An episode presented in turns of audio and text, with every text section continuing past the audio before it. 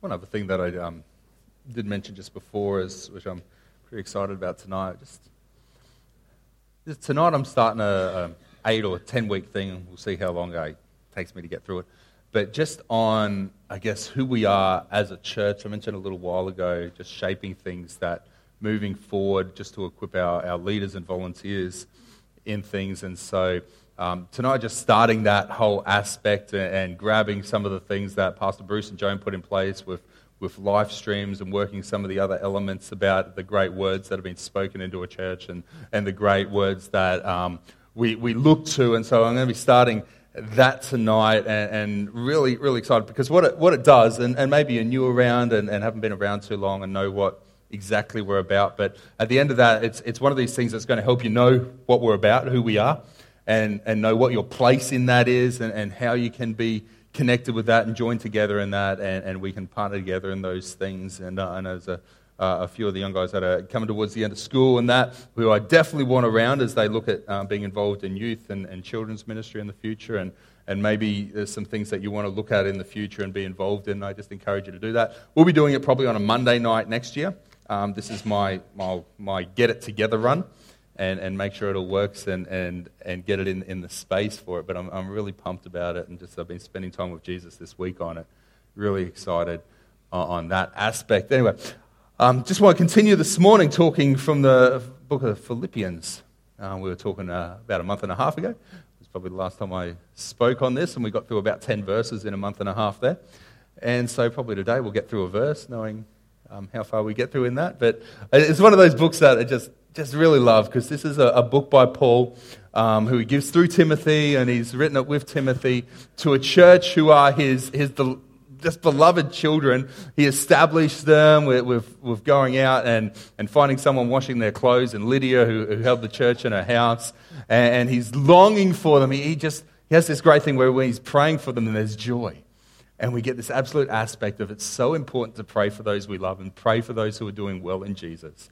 And it's okay to be joyous when we pray. And, and he's longing that Christ would continue to be formed and shaped within them, and that while he's being formed and shaped, it's going to go on. And then he gets to this point of, of looking to the end and his desire for them to understand the reward of Christ.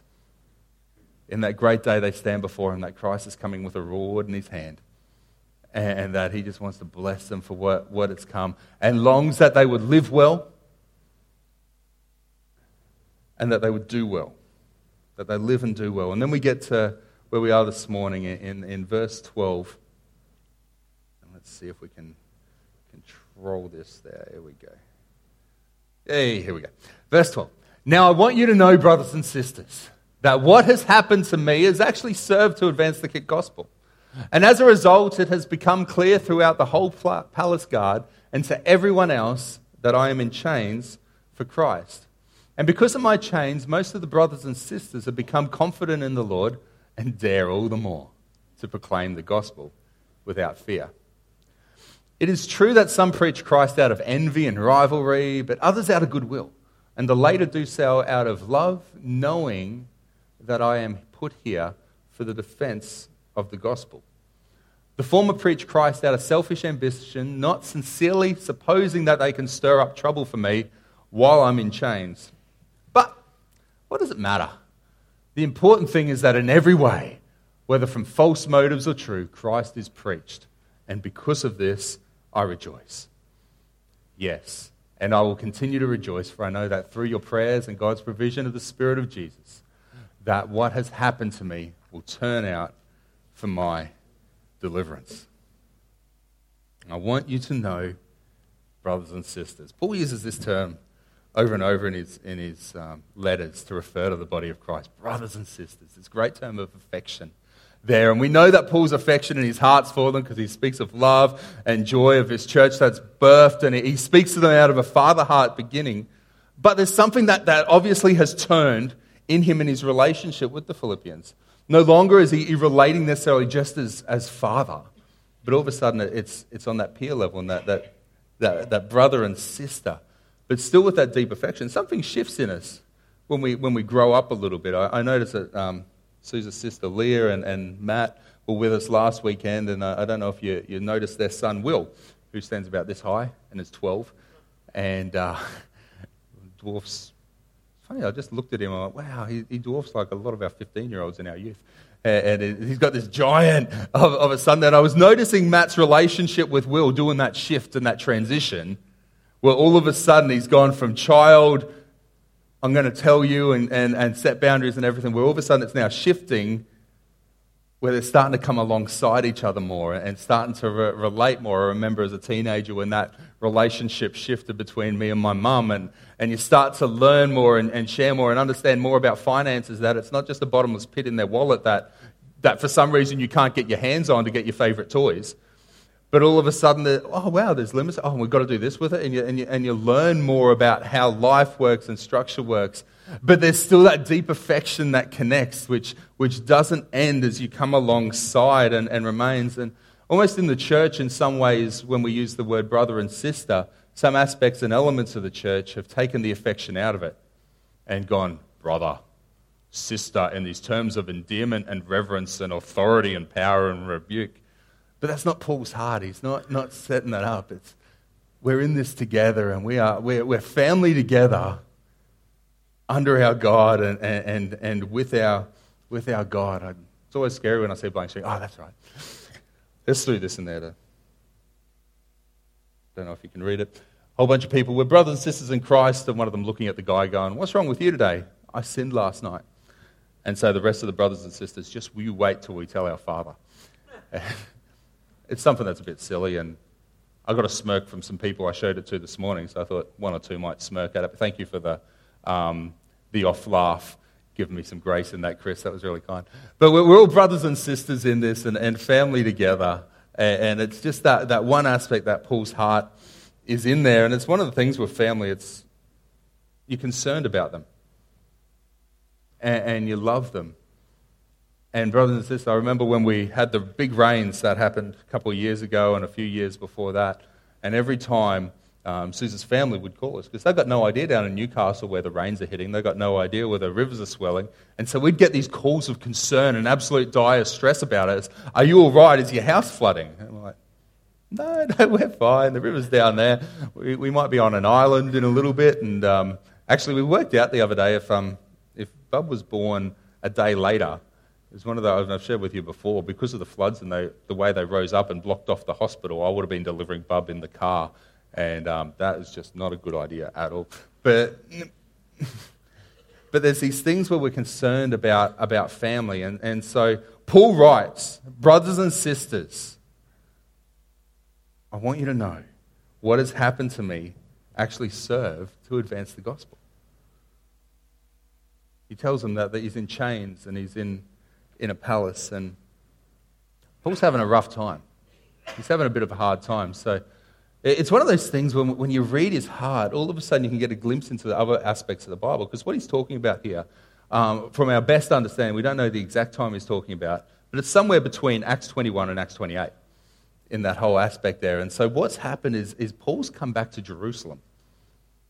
And he's been off doing missionary work. He comes back to Jerusalem um, with the understanding and desire to just make sure he's, he's on the right track with Christ. And he comes and he tells the, the apostles everything that he's doing, and he tells the, the council of the Christians there everything that he's up to.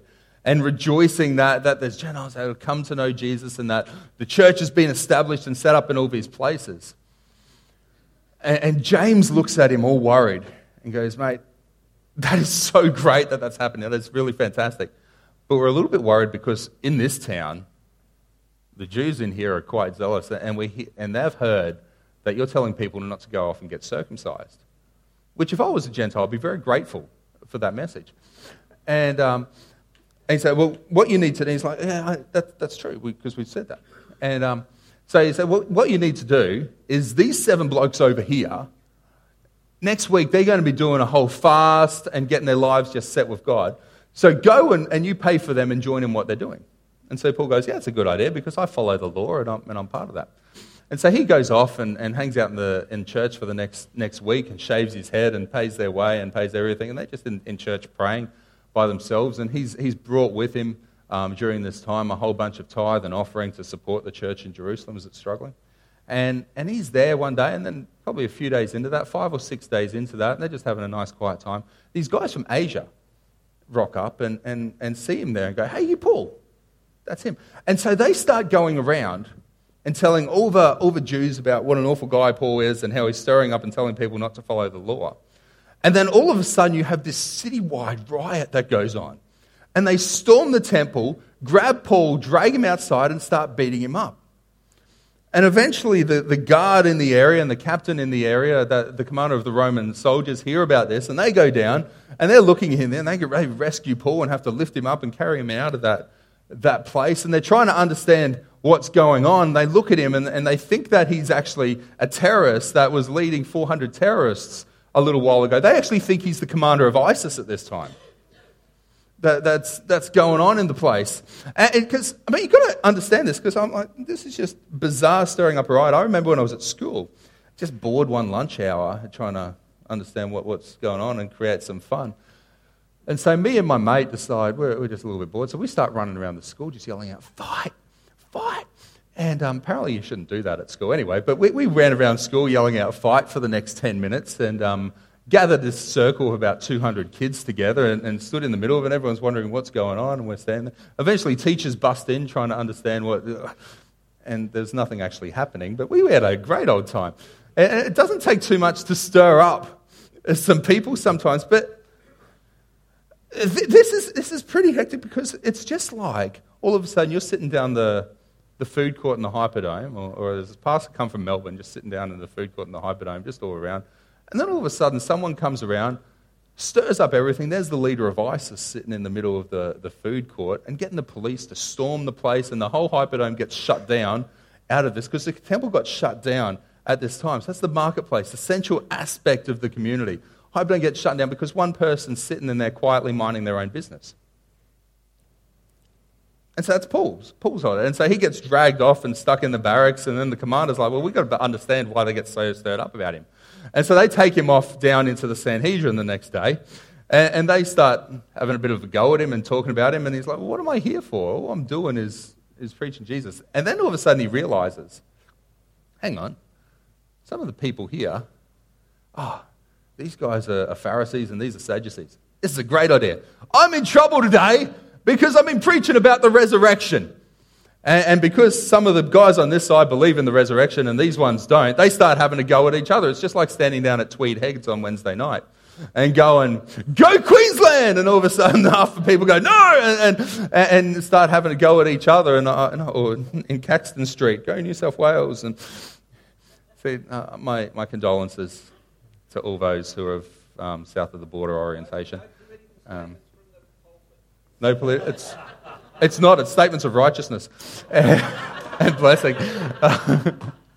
um, I was up to? I had this teacher in, in grade 12. I started doing legal studies because I wanted to study the Constitution, and so I um, did maths at home for a little bit and, and studied the Constitution and legal studies. But my teacher at times was one of those teachers where you could just start talking to him about different things about fishing, about um, his car, and all those things. So, one, those days where you didn't want to work, you started talking to him about something off, and, and all of a sudden, 40 minutes later, he's ranted on that and go, Oh, bye, sir, have a good day. And, and off you go, and you realize you just wanted a bit of a bludge lesson in that. So I had one of those, I don't know if you had those teachers when you were at school, but uh, most of us had one or two of them where you just get them going on about something. Anyway, Paul does that in the midst of this council. And still the commander thinks, Oh, nothing's going on. And so he gets held in chains and, and held in prison, and eventually, um, hanging out there in Jerusalem, he's in the barracks and they move him, um, move him up to Caesarea, into, into the jail there. Because they're realizing the Jews can't, can't sort this out, and Paul's asked to be tried and, and lets them know that he's a Roman citizen. What's going on before that, actually, that goes on is Paul's nephew hears some of the Jews talking that they're, they're going to move Paul in the next couple of days, and he hears the Jews talking that they're going to set up an ambush. 40 of them have decided they're not going to eat or drink until they kill Paul.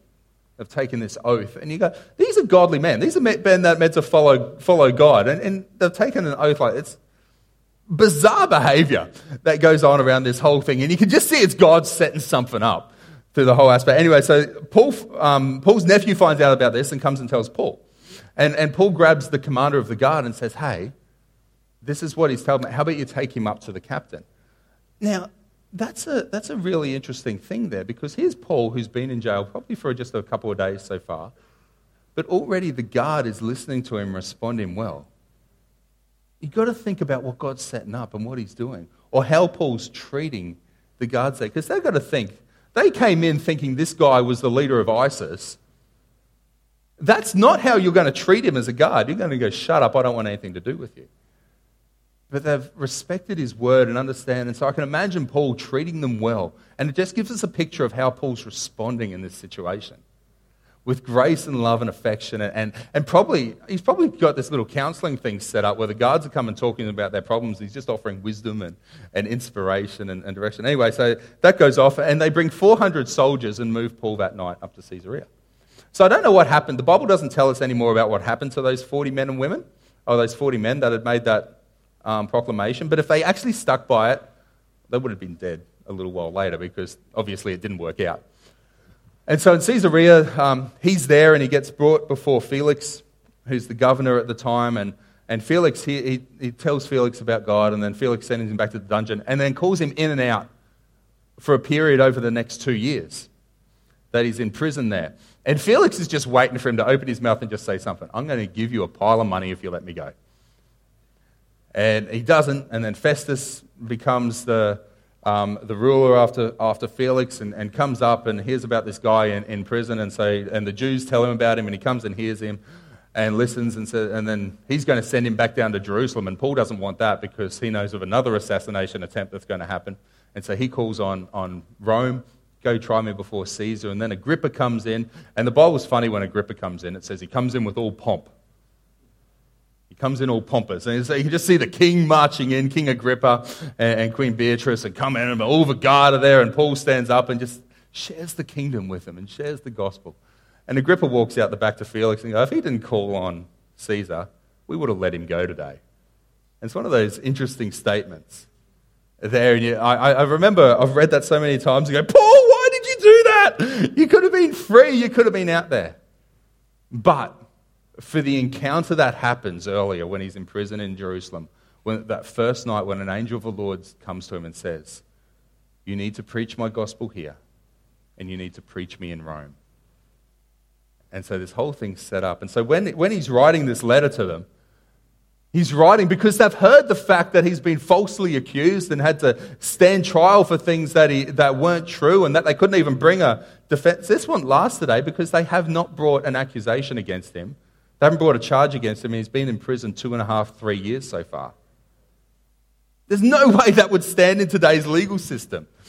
But Paul is here, bound up in chains in some little dungeon. Not, not, he's not gone in there to get three square meals a day and, and get exercise and, and, and like we do and, and, and give them um, give people a course and some education and some learning within that. No, he's in this little dingy prison, probably rats running around his bed, and, and uh, just terrible situation in there. And so they've heard about this and they're worried. And so Paul writes This is all for the kingdom.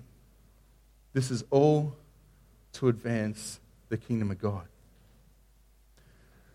You know, our hardship, it's loading there, point one, Caleb. Our hardship is Christ's reward. Our hardship is Christ's reward. How do we respond to hard situations? How do we respond when things go wrong? I was standing in the line at IKEA um, the other day. We are just getting some stuff. IKEA is a wonderful place, isn't it? We'll get some stuff for, for Jules' conference and um, having one of those times of reconnecting in IKEA, as you do, which is important for your relationship. And um, we're walking around getting flowers and jars and everything. And then um, because also on school holidays, parents, it is a wonderful hour long babysitting service. All the time. Absolutely wonderful. The kids love it. They just do cannonballs into the ball pit and just drive probably the workers in their nuts. But we get a lovely time together walking around IKEA. And, and so we've just had that and, and got out the other end. And, and Josiah's favourite food in the world is, is hot dogs. And anytime you get a hot dog for a dollar, that's, that's just a great thing. So I've, I've lined up to get, get him a hot dog or two hot dogs because he's big and, and gave him a couple of hot dogs. And anyway, I was standing there, and there's probably two people in front of me just going through. And then this lady, two, two people behind me. just all of a sudden opens her mouth and just, Why is this taking so long? Why can't you get more workers in here? Where's the manager right now? And, and just goes on. I look around at her and she's there and it looks like she's with, with her granddaughter. And it's one of those times where you consider is it worth me opening my mouth and, and trying to inquire what's actually going on in her world? Um, I chose the latter and not open my mouth. Um, I don't know if that was the right thing to do or not, but I, I, some, a lot of me wants to go back to that time and say something right now. But, but we're, we're a bunch of whingers and moaners and complainers sometimes. When things go wrong and things get hard, we just sit there and, oh, why, how terrible and how bad this is. And, oh, it's just just not going right. You know, a lot of people actually in the church, we do that. We um, believe that the gospel and salvation is there to save us from hard times. There's a lot of people that believe that the gospel is there for an easy life and no pain and no problems. That's going to, once you get Jesus, you just cruise through. And um, if you believe that, I encourage you to go read the words of Jesus because he made a few promises. Troubles will come, the world will hate you. In actual fact, it's the most dangerous life you could ever live becoming a Christian because more people in this earth get killed for being a Christian than any other reason. And in actual fact, the, Jesus, one of the other things, it's the most oppositional thing you could ever do because he actually said, well, because of me and because of the gospel, husbands will hate wives and mums will hate children and children will hate their fathers and, and their parents. And Jesus wasn't advocating divorce at that time. Jesus was talking about just the fact of the gospel is such a, such a change in someone's life, and that the world that we live in is, is warring against it. The world we live in is warring against it. And so, so this is the situation that, that Paul's in. Because we get surprised sometimes when bad things happen. We get surprised when trouble goes on. And, and, and why, God? It's all over. It's, oh, Lord, you couldn't have seen this coming, God. I can't, mate, it's all, oh, we're stuffed now in our nation. I mean, we've got, we've got this situation that's been going on in our nation with a nation that's come from godly Christian values that's uh, turning away from that. Our politics is turning away from it. Our value system's turning away from it. Um, there's big calls because of the last census that 30% of people wrote no religion, so therefore we should do all these things in it. They forget that 50% of people still wrote that they were Christian in the last census. Um, but that we should get rid of prayer, and there's all these things going on in our nation. Oh no, we're turning away from God. And there's a whole, whole aspect where we can operate in fear. Oh no, it's, it's all over. And, and oh, just, I can tell you this God's not shocked about it. He's not surprised at what's going on, and he's, he's in no way worried about it. Because, like Paul, he understands that hardship is Christ's reward that hardship is God's reward. That it will actually serve to advance the kingdom. Light shines brightest in the darkness. Light shines brightest in the darkness. It'll serve to advance the kingdom. Paul said, Brothers and sisters, I want you to be aware because what's happened to me has actually served to advance the gospel. Paul believed that God would work it out. He believed that God would sort out his situation and that he would actually use it for the benefit of the kingdom. He, he believed that things wouldn't get the better of him. Imagine if he did. He would have responded a lot differently in prison there. He wouldn't have been a friend to the guards and, and been a confidant to them. He wouldn't have gotten on their good graces. He wouldn't have just stood up trying to stir something in the Sanhedrin. He would have probably tried to call on God to escape instead of sitting there worshiping and believing God and going, Oh, I've got to preach you here. And in, in Rome, he would have responded different. But he has this response which lines up with his teaching in Romans. And in Romans 8, I might need you there, Caleb. Romans 8 18, there we go. I consider, woo, hello. I consider that our present sufferings are not worth comparing with the glory that will be revealed in us. And then 10 verses later, he goes on, because we know that in all things God works for the good of those who love him, who have been called according to his purpose. You know, Paul believed this. He lived it out. He lived so much out that God was on his side and, and, and God would sort it out. Sufferings are now, but glory awaits. He was absolutely convinced that he was not going to be defeated. You know, the King James in this one says that all things work for the good. But the NIV turns it around and says, God works. God works for your good. You know, when hard times come, God's at work on your behalf. He's working for you. He's not passive. He's not sitting down bludging in front of Netflix when you go through a hard time. God is on the case. He's on the scene. He's got it. He's gone, I'm going to work this out for the good. What good? Because of the purposes of God and because of, because of the call that's on your life. I'm going to bring something amazing out of it. In actual fact, it's one of those things when we can sit there and bad things happen and trials and hardships happen, we can rejoice in it because good's coming. Something good is going to come out of that time. Our response, we're not fatalistic sitting there, well, oh, I'm going to go find something bad to happen. Oh, I need something real. Oh, where's a tree? I'm going to run my car into. Oh, well, I'm going to, I'm going to leave my doors open. I'm something comes in. No, it's for the kingdom.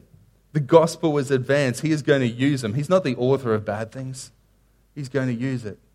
The gospel is advanced. Um, about a year ago, we had this time where I got home from church one Sunday morning and, and walked in the house and, and go through, and then all of a sudden we realized a few things weren't where we left them, and that a few cupboards were open. And uh, upon a bit more investigation, our drawers had been open, and the iPads had been stolen, and a bit of cash, and a camera, and a few things like that. And it was one of those times where you go through a rough thing. And I remember sorting it out because they, they were smart enough to steal the iPads and then they were flat and plugged them in, which meant the tracking software came online. And so five hours later, the police had found everything.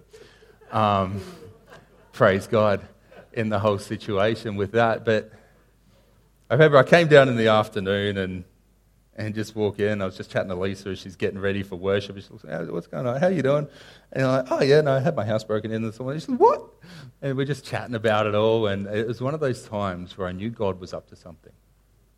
God's just doing something. If we're, we're going to have to get distracted by this and, and attacked by this, God was up. And, and, Lisa looked at me. I don't know if you remember saying this. We like, You're the only person I know that'll be smiling after having your, having your house broken into. But I just knew God would bring good. And, and this week, this week I get to sit down with the young lad that, um, that was there and broke in our house. And they, they caught him, he's gone through a few things, but I get to sit down with him this week. I'm just looking forward to that time of looking across the table and going, mate, you have value. You have so much more value than, than, than what's going on. I don't care what the Justice Department thinks that the whole meeting's about. My meeting is about looking at a young man who obviously doesn't have a sense of value and just looking into, oh, go, you're worthwhile and you're valuable. And then um, and I just love that the gospel can be advanced in something that's, I don't know how he's going to respond to that. I, I, but my chains are for Christ, Paul says. My chains are for Christ because he knows this. God is our vindicator. God's the one that vindicates us. He's the one that's there. I, I, I jokingly um, tell people that this is my favorite verse in the Bible Vengeance is mine. And um, it's one of those things that, that, that, we wish sometimes we could take verses completely out of context and, and use them for our own well being. And we live in a world that's essentially people think vengeance is mine. If you want to read the whole verse, vengeance is mine, I will repay, says the Lord. There's a little bit that goes on the end of that uh, with, within there. But, but Paul knows. So he doesn't fight for his own cause. He knows that God is the one that's going to justify. God's the one that's going to deliver him at the end. God's the one that's going to bring him out of this. I read to you Romans 12 where he, where he shares his heart on this. Don't take revenge, my dear friends. Leave room for God's wrath, for it's written, It's mine to avenge, I will repay, says the Lord. On the contrary, if your enemy is hungry, feed him. If he's thirsty, give him something to drink. In doing this, he'll be heaping burning coals on his head. Now, that's not the motivation Paul's talking about there. He's just laying a reality that we're a people who respond to hate with love. We're a people that respond to hate with love. And that has consequences for someone else. That has consequences in their world, but it has consequences for us because it gives us a position where God can fight for us and God can be on our side. Don't be overcome by evil but overcome evil with good. Come evil with good. I just want to do one more, one more quick point because this is something that, that's amazing in Paul's journey here and what he talks about. Your response to the hardship in your life can actually either inspire or destroy faith. How you respond to what's going on in your life can either inspire or destroy faith. Paul is here in a situation, the leader of, uh, of a whole bunch of the, of the Eastern church. Realistically, they all look to him as, as father and they all look to him as the one that's established them in the faith. Here he is put in prison and in chains. And if he responds in such a way that doesn't believe that God's his vindicator and his vengeance, the whole thing shuts down. All of a sudden, they get scared. Well, if they can catch him, they can catch me. If they can stop him, well, there's definitely nothing I can do. But they see the way he acts and they see what's actually happening. And as a result, there's people getting saved, there's people coming to Jesus, and there's people, there's centurions and guards that are, that are longing for the Lord. There's the, the governor's actually listening to the word of God and bringing him before him to share the word. And as a result of that, Paul says that everyone, not everyone, most of the brothers and sisters here are starting to preach God with boldness. They're starting to actually preach greater because I'm in chains and I've, I've been put in chains here, and they're seeing the result of the kingdom of God advance here. I had a mate who um, went through a real rough time in his church. They, they had a whole slew of the finance.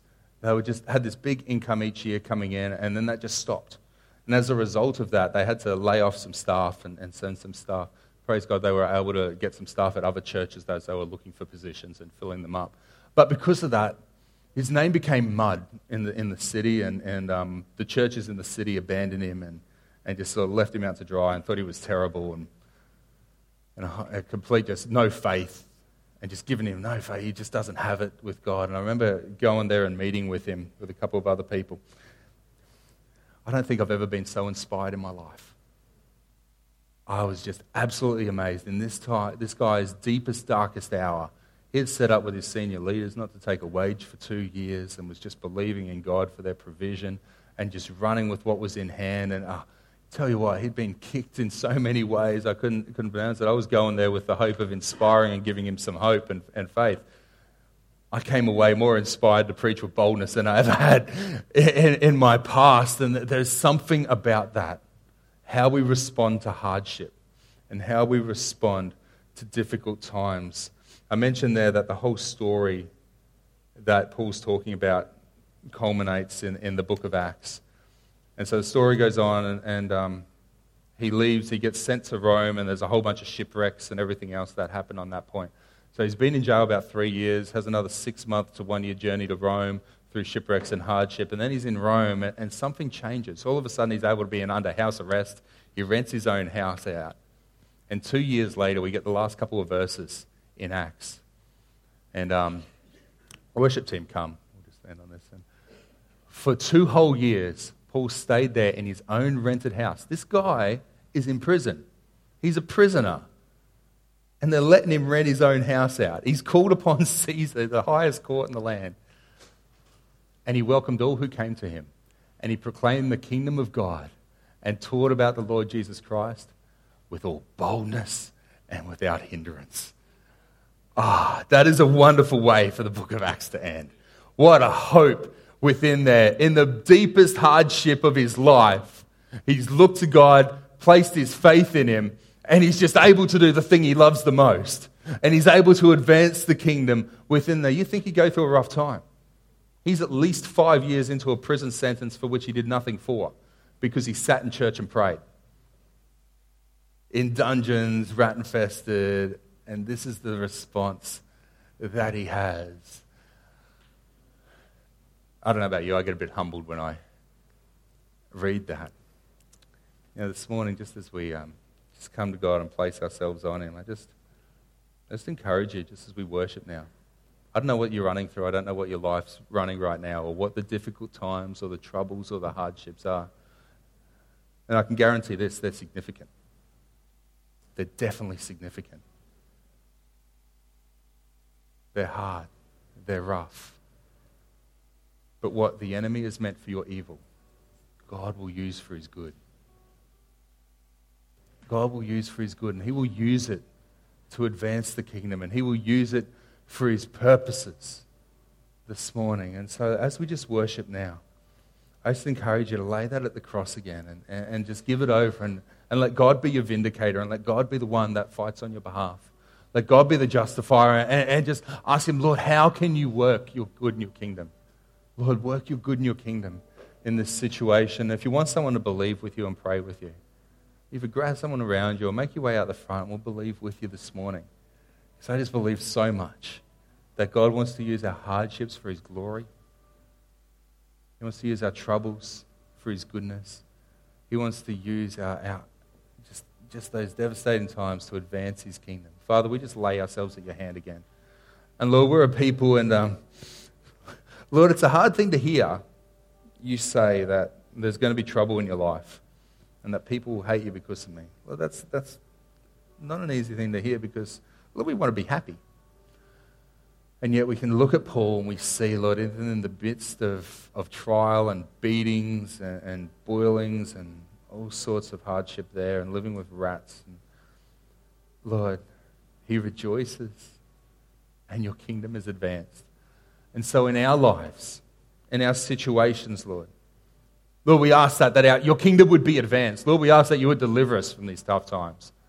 But Lord, that you would be the one that delivers us you would be the one that takes us out, Lord, and that you would be vindicated and that you would be uplifted and that your kingdom would advance and that your gospel would be preached and that others through us would be inspired by our response, Lord, and that hope would be brought into lives, Father, because we just want you. We want you. You are our reward, Lord, and you're also our redemption. And so we just place ourselves in your hand this morning. In Jesus' name. Jesus' name, amen. We'll just stand and let's just worship. And if in that you just need someone to pray with you and believe with you this morning, we just, we're just available today.